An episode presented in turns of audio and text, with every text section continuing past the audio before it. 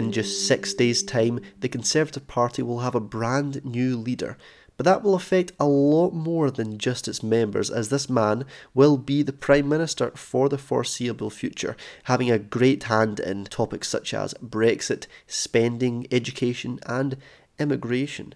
The current bookie's favourite is New York born Boris Johnson. The former Foreign Secretary has confidence in himself to lead the country through Brexit, whether that be through a deal of his own or through no deal. The man going up against him will be Jeremy Hunt, the former Health Secretary, Culture, Media and Sports Secretary, and current Foreign Secretary, who also believes that a no deal Brexit could be the way forward.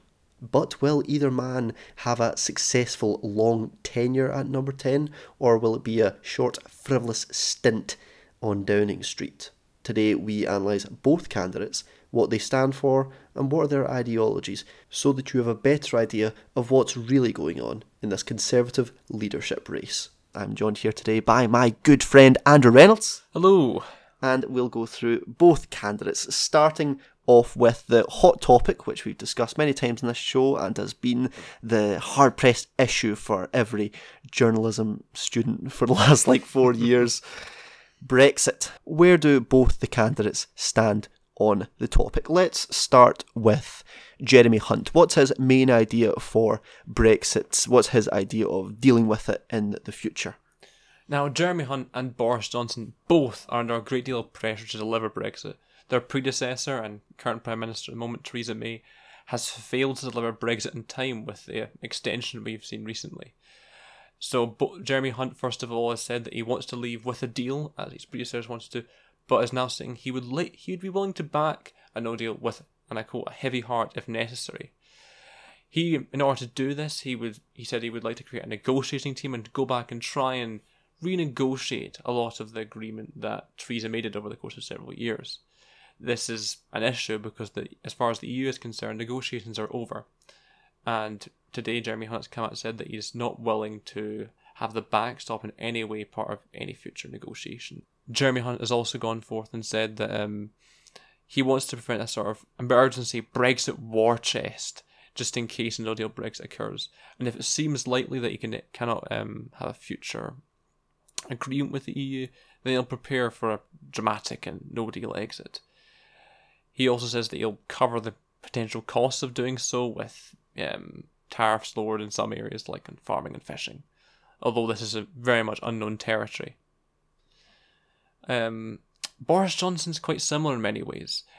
Both these candidates are a sort of race to the bottom in terms of trying to appeal to the Tory party base who are voting and who will become the next prime minister, and it's taken a bit of a more of a hard line in saying that the the United Kingdom will leave the European Union come what may, and it will. Uh, but at the same time, he still says that chance of a no-deal Brexit is very, very, very low. Whilst Jeremy Hunt says that he might be willing to consider an extension in some circumstances, Boris Johnson has said explicitly that he will not consider an extension under any circumstances, and that we will leave by the 31st of October, regardless. This would probably mean a no deal Brexit if it came down to it. He's proposed that we will, you know, reach this deadline by using the 39 billion pound divorce settlement that we technically owe the European Union to incentivize them to give us a better deal and that if a no deal Brexit did occur, he would make use of a niche and specific uh, ruling under the World Trade Organization, which is called GATT, 20, uh, GATT 24, which is a provision under the General Agreement of Tariffs and Trade. And he would he argued that this would potentially help the United Kingdom avoid tariffs in the next 10 years whilst he negotiated a trade deal after no deal Brexit. Although this has come under fire from many uh, commentators and journalists like Andrew Neil for refusing to pay attention to things like the many of the articles within GATT24 which state that you need to have an agreement to have a future uh, trading relationship. You need to have a timetable. There are many specifics to this. And a no deal Brexit very much doesn't indicate that you're going to form a future trading relationship, and under this specific law wouldn't really apply. So it's interesting that both men seem pretty up for a no deal Brexit if that's what had to happen. And they're quite optimistic about that, you know, potentially being a successful future for the UK. Do you think there's any truth to that, or do you think the British public have a little bit more to be worried about than what these two men are putting across? Now, both these men are trying to appease many parts of the party which are increasingly further to the right of the Conservatives. Many will be willing to leave the European Union regardless of whether there's a deal negotiated or not. Theresa May's deal was seen as a sort of capitulation by some uh, members of the European Research Group. And I think there's an incentive for both Jeremy Hunt and Boris Johnson to make a no deal Brexit seem like it won't be much of a deal much damage. And Boris Johnson has said that he's merely, eh, well, he said in many interviews that he's trying to talk up no deal in order to threaten the EU because the EU has a lot to lose as well as the UK no deal Brexit because it would deal enormous economic harm to both of them. That's a truth that most econo- economists wouldn't really refute. So he's saying that we could maybe threaten them and maybe try and use this to get a better deal, but it seems unlikely since all these interviews obviously are seen by the European Union and they obviously can tell what he's doing. So, on to the next hot topic, and this is one that's been discussed in many parts of the world, not only in the UK, but also different parts of the EU as well as the US. Immigration it seems to be a, a key part of every politician's manifesto these days. Let's start with Boris Johnson. How does he plan on dealing with this immigration crisis that some people say is happening currently in the EU and the UK? Now, obviously, during the European um, referendum, Boris Johnson, amongst others, was very clear that the United Kingdom needed to pull back on immigration and limit the number of people entering this country every year. Now, this was actually one of the clear reasons and you know leading um, reasons for many leavers in leaving the European Union, as this would stop EU workers coming into the United Kingdom. However, since we've um, start since the referendum, we whilst we have seen a drop in number of EU workers coming to the United Kingdom, we've seen an increase in non-EU workers, which implies that there's still that these jobs will always need to be filled regardless of who comes and fills them. Boris Johnson, however, proposes a sort of Australian-style points-based system, which kind of um, gives some immigrants priority over others depending on what uh, if they have skills that are are beneficial to the country they're entering. And Boris Johnson has also said that immigrants also need a firm job offer and ability to speak English in order to come to the Kingdom. However, it's uncertain as to whether this would work, with Australia continuing to have a high number of immigrants from Singapore and China filling jobs that are needed from Melbourne to Perth. He's also said he would like to a migration advisory committee, which is very vague at the moment. We're not sure what that would entail. And he also wants to. He also opposes, quite notably, the net migration target of under 100,000 a year which was a hallmark of Theresa May and also David Cameron's government's trying to limit migration to this number. They failed constantly with numbers varying in the hundreds of thousands.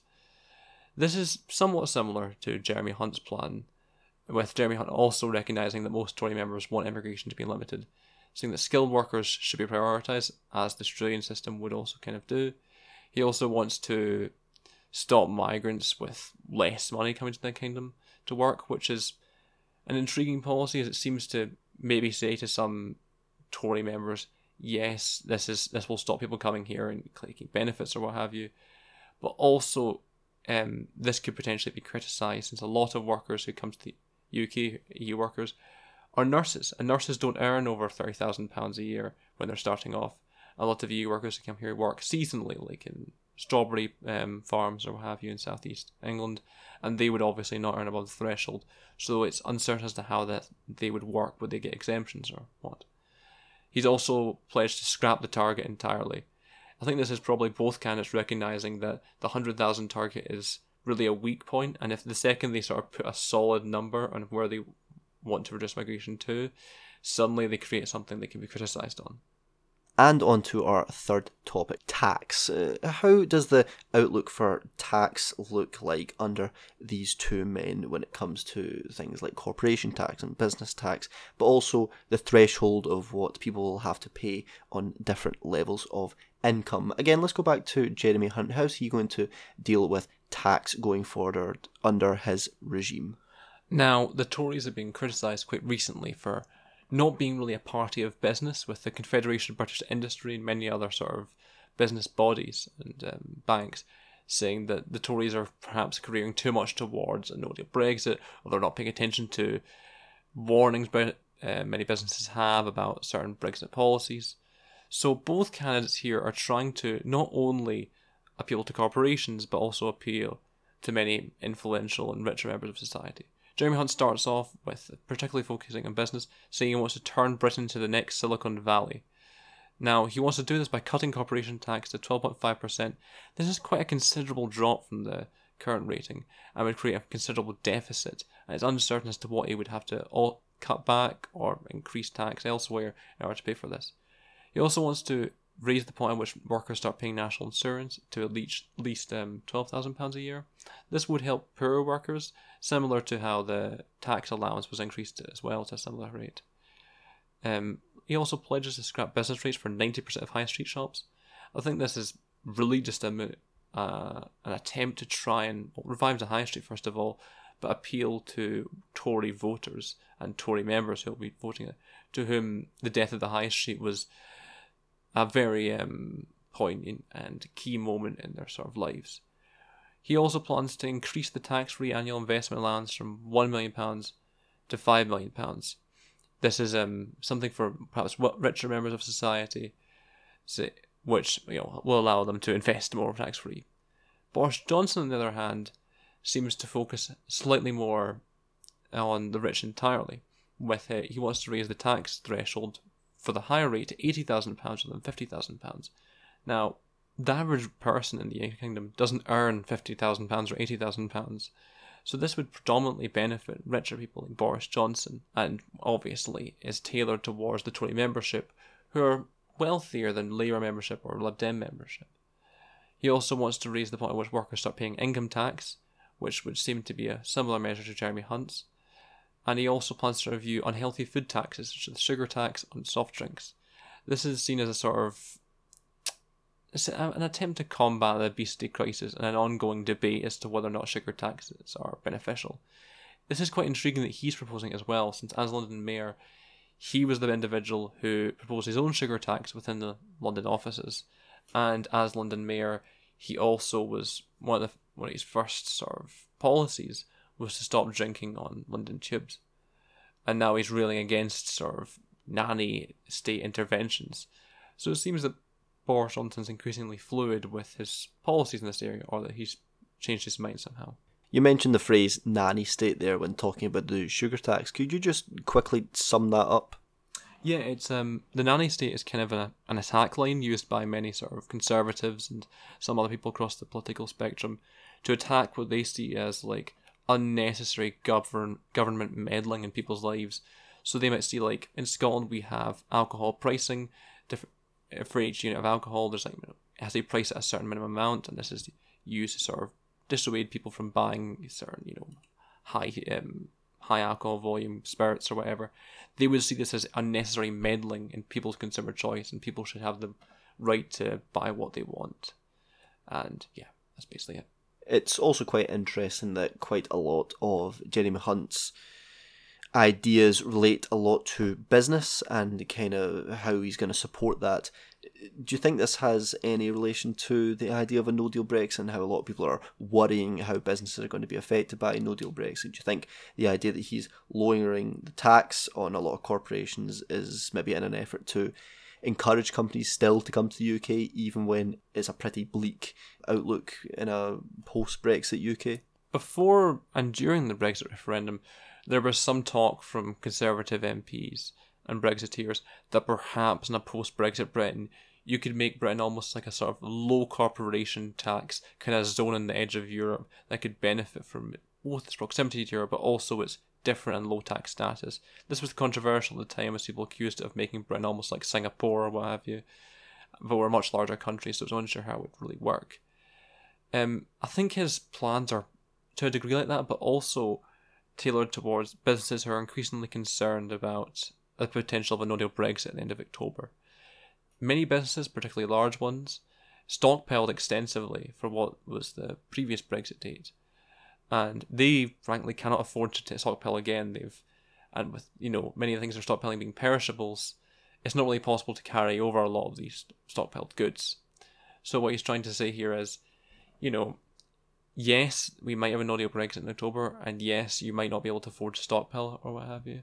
but we're trying to support you, and you should probably vote for me as candidate to be next prime minister. So now let's look at spending. Um, it's interesting to look at Jeremy Hunt for one person because he has quite a varied portfolio of roles within Parliament. He's been culture, media, and sport, the health secretary, and he's also currently the foreign secretary. So it's you know again, there's quite a lot of pies that he has his finger in. So it'd be interesting what are the key places that he would like to put his money, his parliamentary taxpayers' money. So let's start with Jeremy Hunt again. What's his manifesto for spending should he become Prime Minister? Now, the, the manifestos for both candidates aren't that long, obviously. It's unsure how long their tenure will be, so a lot of these things are centred around sort of contemporary issues that are popular at the moment. So Jeremy Hunt started off by saying he wants to increase defence spending by £15 billion over the next five years. Now, this is quite important as an issue which has been quite close to home for many Tory voters and Tory members is the role of Britain internationally and the role of our defence forces. That our defence forces have been slowly cut continuously since the Second World War, with all the exceptions. And many are concerned that a continuing lowering of our defence budget will decrease our, our global influence. So Jeremy Hunt is taking quite a hard line on this. He also is promising to keep free TV licenses for over 75s, which is a really contemporary issue, with the BBC discontinuing that. So he's pledging to do this an attempt to win over some elderly Tory voters. He's also saying he wants to build 1.5 million homes and create a right to own scheme for young people. This is similar to oh, the previous scheme under David Cameron, where he had his own sort of um, ISAs and what have you to attempt to buy homes for young people it'll be intriguing to see whether or not this is a, if he as prime minister this actually helps or whether or not what actual form this takes. Um, his other policy is that he backs both HS2 con- as it continues and a third runway Heathrow. This differs from Boris Johnson, who's historically opposed the third runway Heathrow, saying he'd lie down in front of the bulldozers if they ever went ahead. Of course, the motion to have a third runway passed and Jeremy Hunt just continues to support this motion as it goes forward. HS2 is controversial. Some many Tory members in London and the rest of them support it as it's increased transport links travelling travelling north, but many in the rural countryside hate it because it seems as a waste of money, and it also goes across much of rural England. So it's it's a pot- potentially risky but also beneficial policy.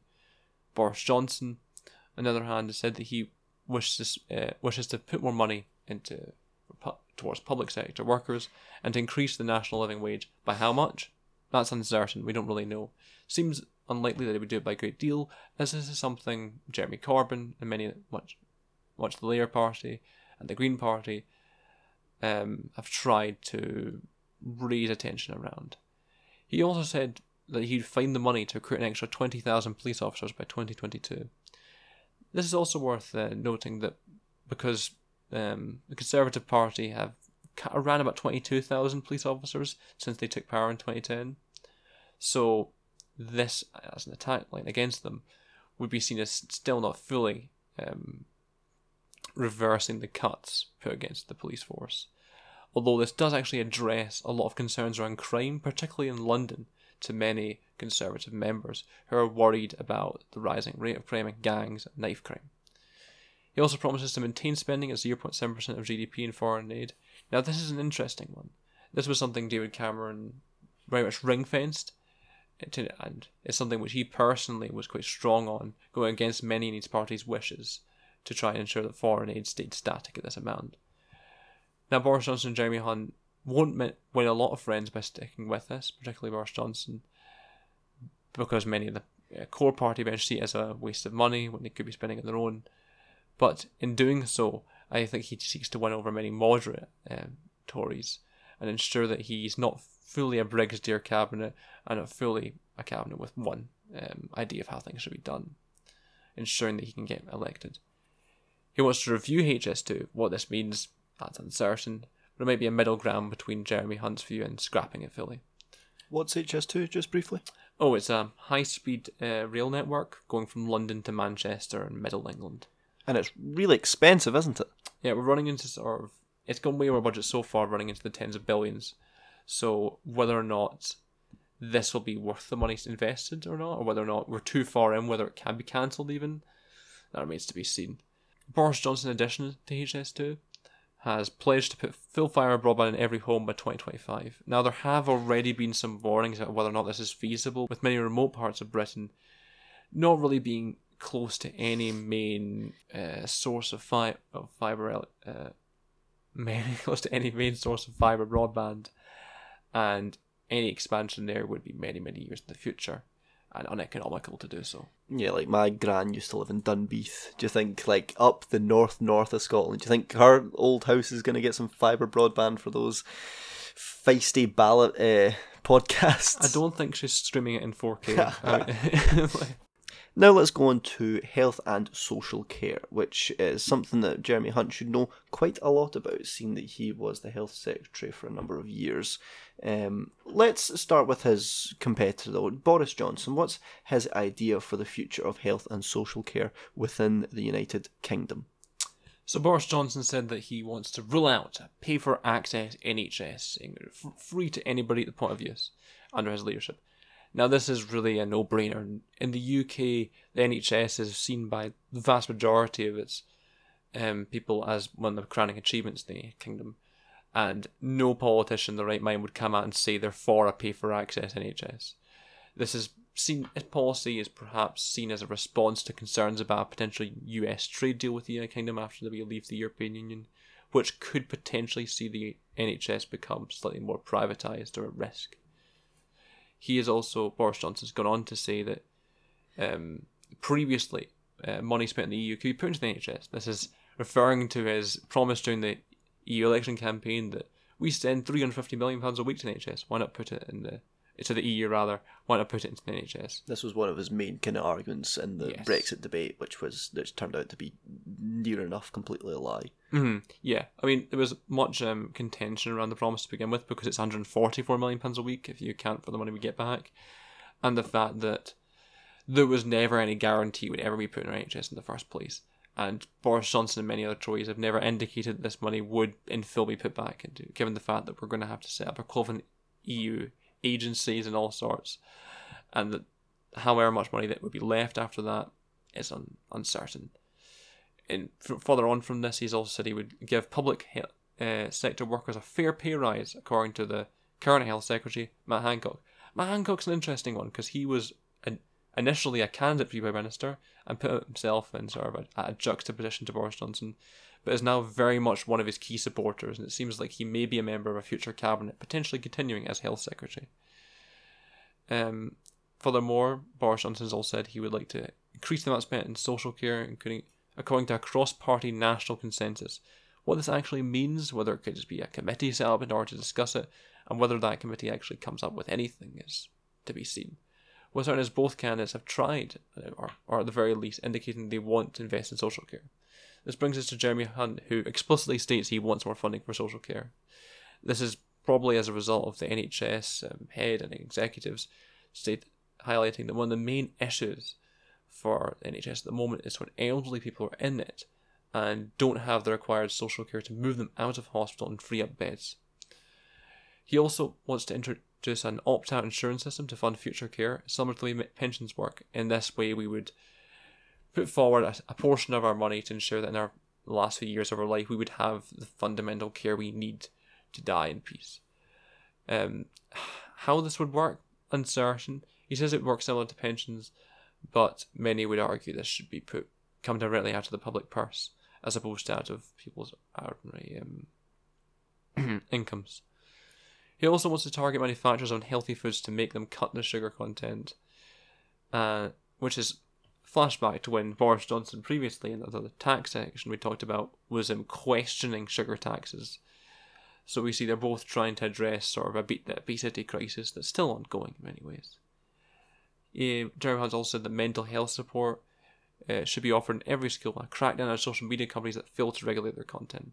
The government so far has tried and largely failed to rein in Facebook and Twitter and other internet giants, and what Jeremy Hunt really proposes is uncertain.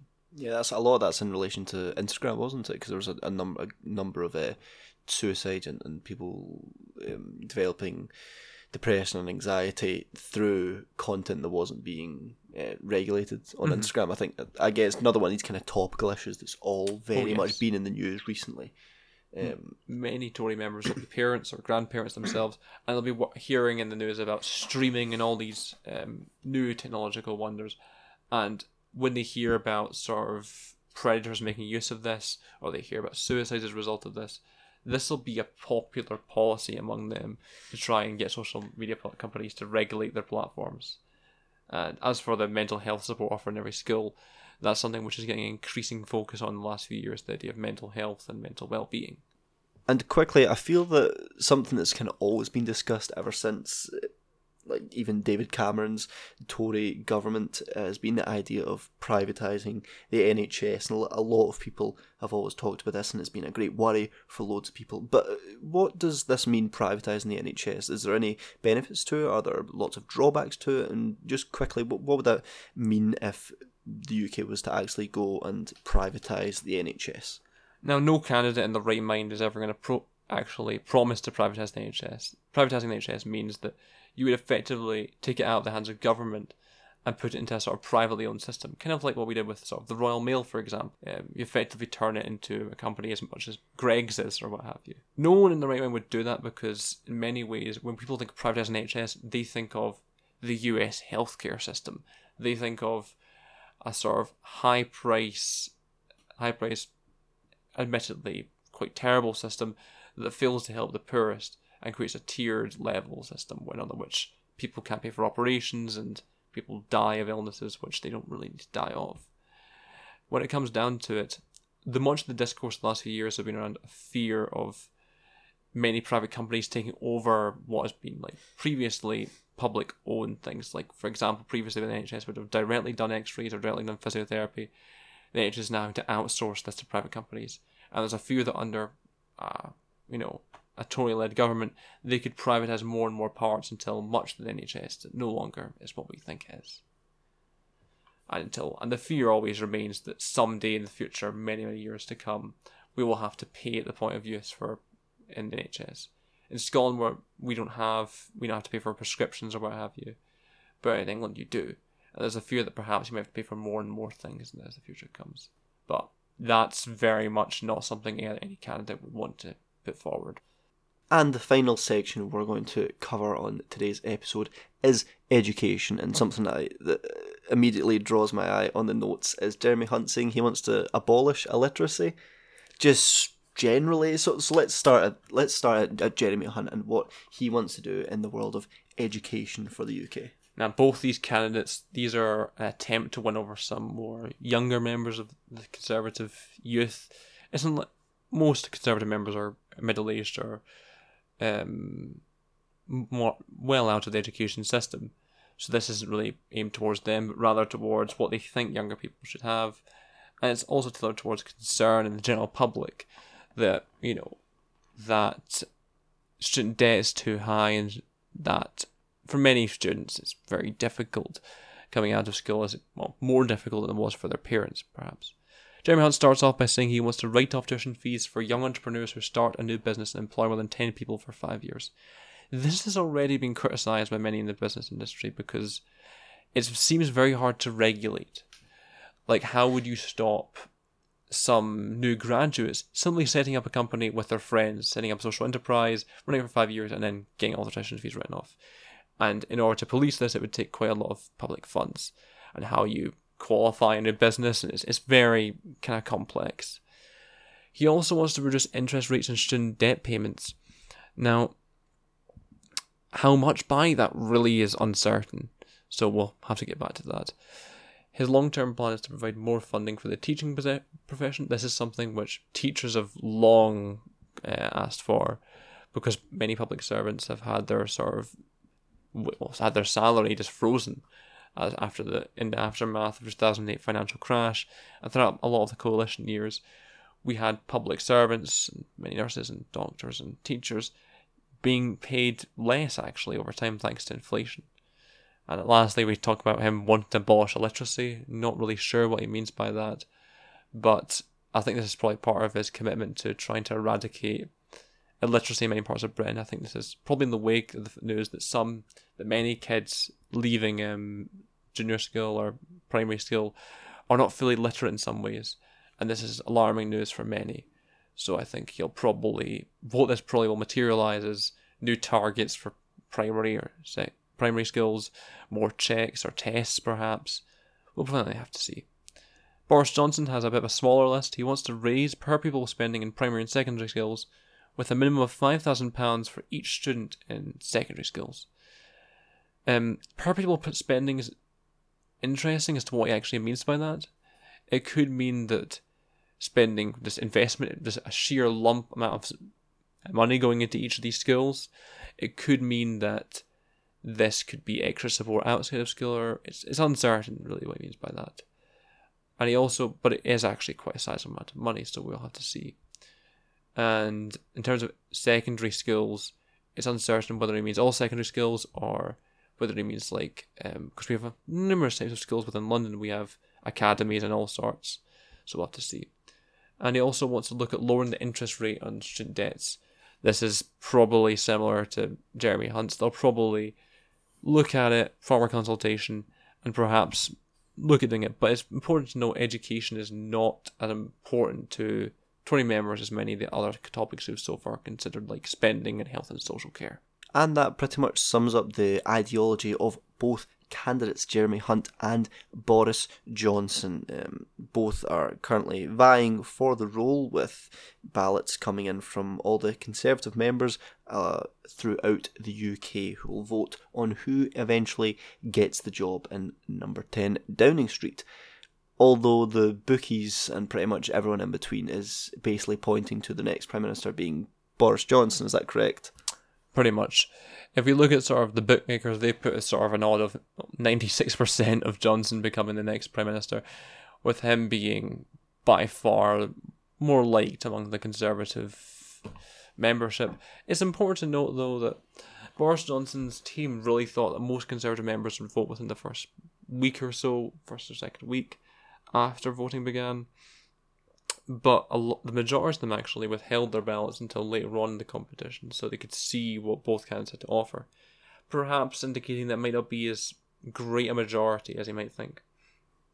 It's not impossible that Jeremy Hunt could take this, but it seems unlikely given that Boris Johnson not only has a large part of the membership and the media on his side, but also a large amount of support from many within his party and with many MPs so if we look at what MPs support him, we have not only far right or right wing Brexiteers in the European Research Group, but also moderate Tories such as like his own brother Jo Johnson, who quit the as university's um, secretary um, not that long ago under the Theresa May's administration because he's a bit of a Remainer. So we have a, quite a diverse um, group backing Boris Johnson who believe that they can control him or maybe influence his uh, tenure in some way. Well, obviously, we'll have to see in a week's time who's announced and what impact they have for the next few months. It is important to remember, though, that only uh, whilst we have the uh, the next Prime Minister announced next week on the 23rd of July, summer recess begins on the 25th. So they won't, there won't be a lot of parliamentary sitting, parliament sitting, but well, the first um, impression of our new Prime Minister might be in their official engage- engagements internationally, their response to events, perhaps speeches, and it'll be interesting after summer recess ends to see how he how he performs at Prime Minister's questions and uh, the numerous other crises that regularly haunt uh, House of Commons. So essentially, after our new Prime Minister is announced, two days after it, Parliament's going to basically go on holiday. Yep, pretty much. That seems a bit counterintuitive with the looming danger of Brexit hanging mm. a couple months over us. Yeah, Donald Tusk was very clear that we should not waste this time, but I'm not certain we've used this time well at all. Not much has changed since um, Theresa May's deal failed for the third time, with the Tory party immediately launching this quite drawn out leadership competition, and now of recess almost beginning. I think it's sad to say that we may end up with summer recess ending with as much being in the same place as we were last year.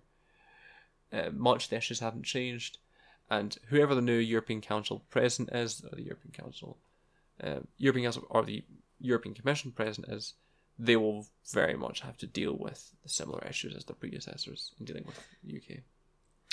And finally, uh, obviously, it's a bit of a tough role to take, especially at this moment. I mean, it's always tough to be prime minister, but it's not like the whoever takes the role in the end will be coming into it in a very regimented general election. You know, it's, it's everything's kind of been thrown up in the air with this leadership debate and and candidacy race. Do you see let's say Boris Hunt, let's call that our, our candidate for moment. Boris Hunt, no matter who gets the job, do you see them being the Prime Minister for that long a term? I think their chance of surviving a year is quite low at the moment. It's not impossible, but it's quite low. We're seeing a lot of the candidates are trying to talk up no deal is not that bad. They're not only trying to convince, because they know that if it goes badly, or if it occurs, it looks like it's going to occur, MPs could vote to bring down the government and call a general election. Vote, yeah, vote of no confidence in the government. And if that happens, they would have to contest a general election. There's no guarantee they would win.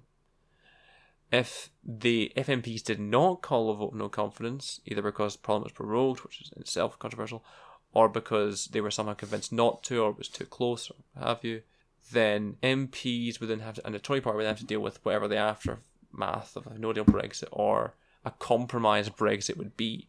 And I personally believe that there's no real Brexit deal that can ever truly satisfy everyone. And there's no true Brexit deal that can ever really deliver on all the promises being said at the moment by both candidates. So we're going to end up a situation of where they're going to have to deal with the exact same thing Theresa May dealt with, which is juggling the entire Tory party and the British people's views and the European the union's views all at once. And that's so far seemed like an almost impossible job. And that sums up this episode. Hopefully, you've got a better idea of what Jeremy Hunt stands for, what Boris Johnson stands for, and what their plans are likely to be, uh, whoever should take over as Prime Minister. I've been joined once again by the man doing all the talking, Andrew Reynolds. uh, we'll be back with you whenever that happens. Don't know. This is kind of done on an as and when basis, to be honest. Um, our next episode will probably be talking about how whoever actually gets the job is dealing with it, probably in a, in a month or so, but I don't want to put any guarantees it on anything. Uh, you can find us on Twitter at ballot podcast. And I just have to say thank you very much again for listening, and we will see you in the next one. Bye.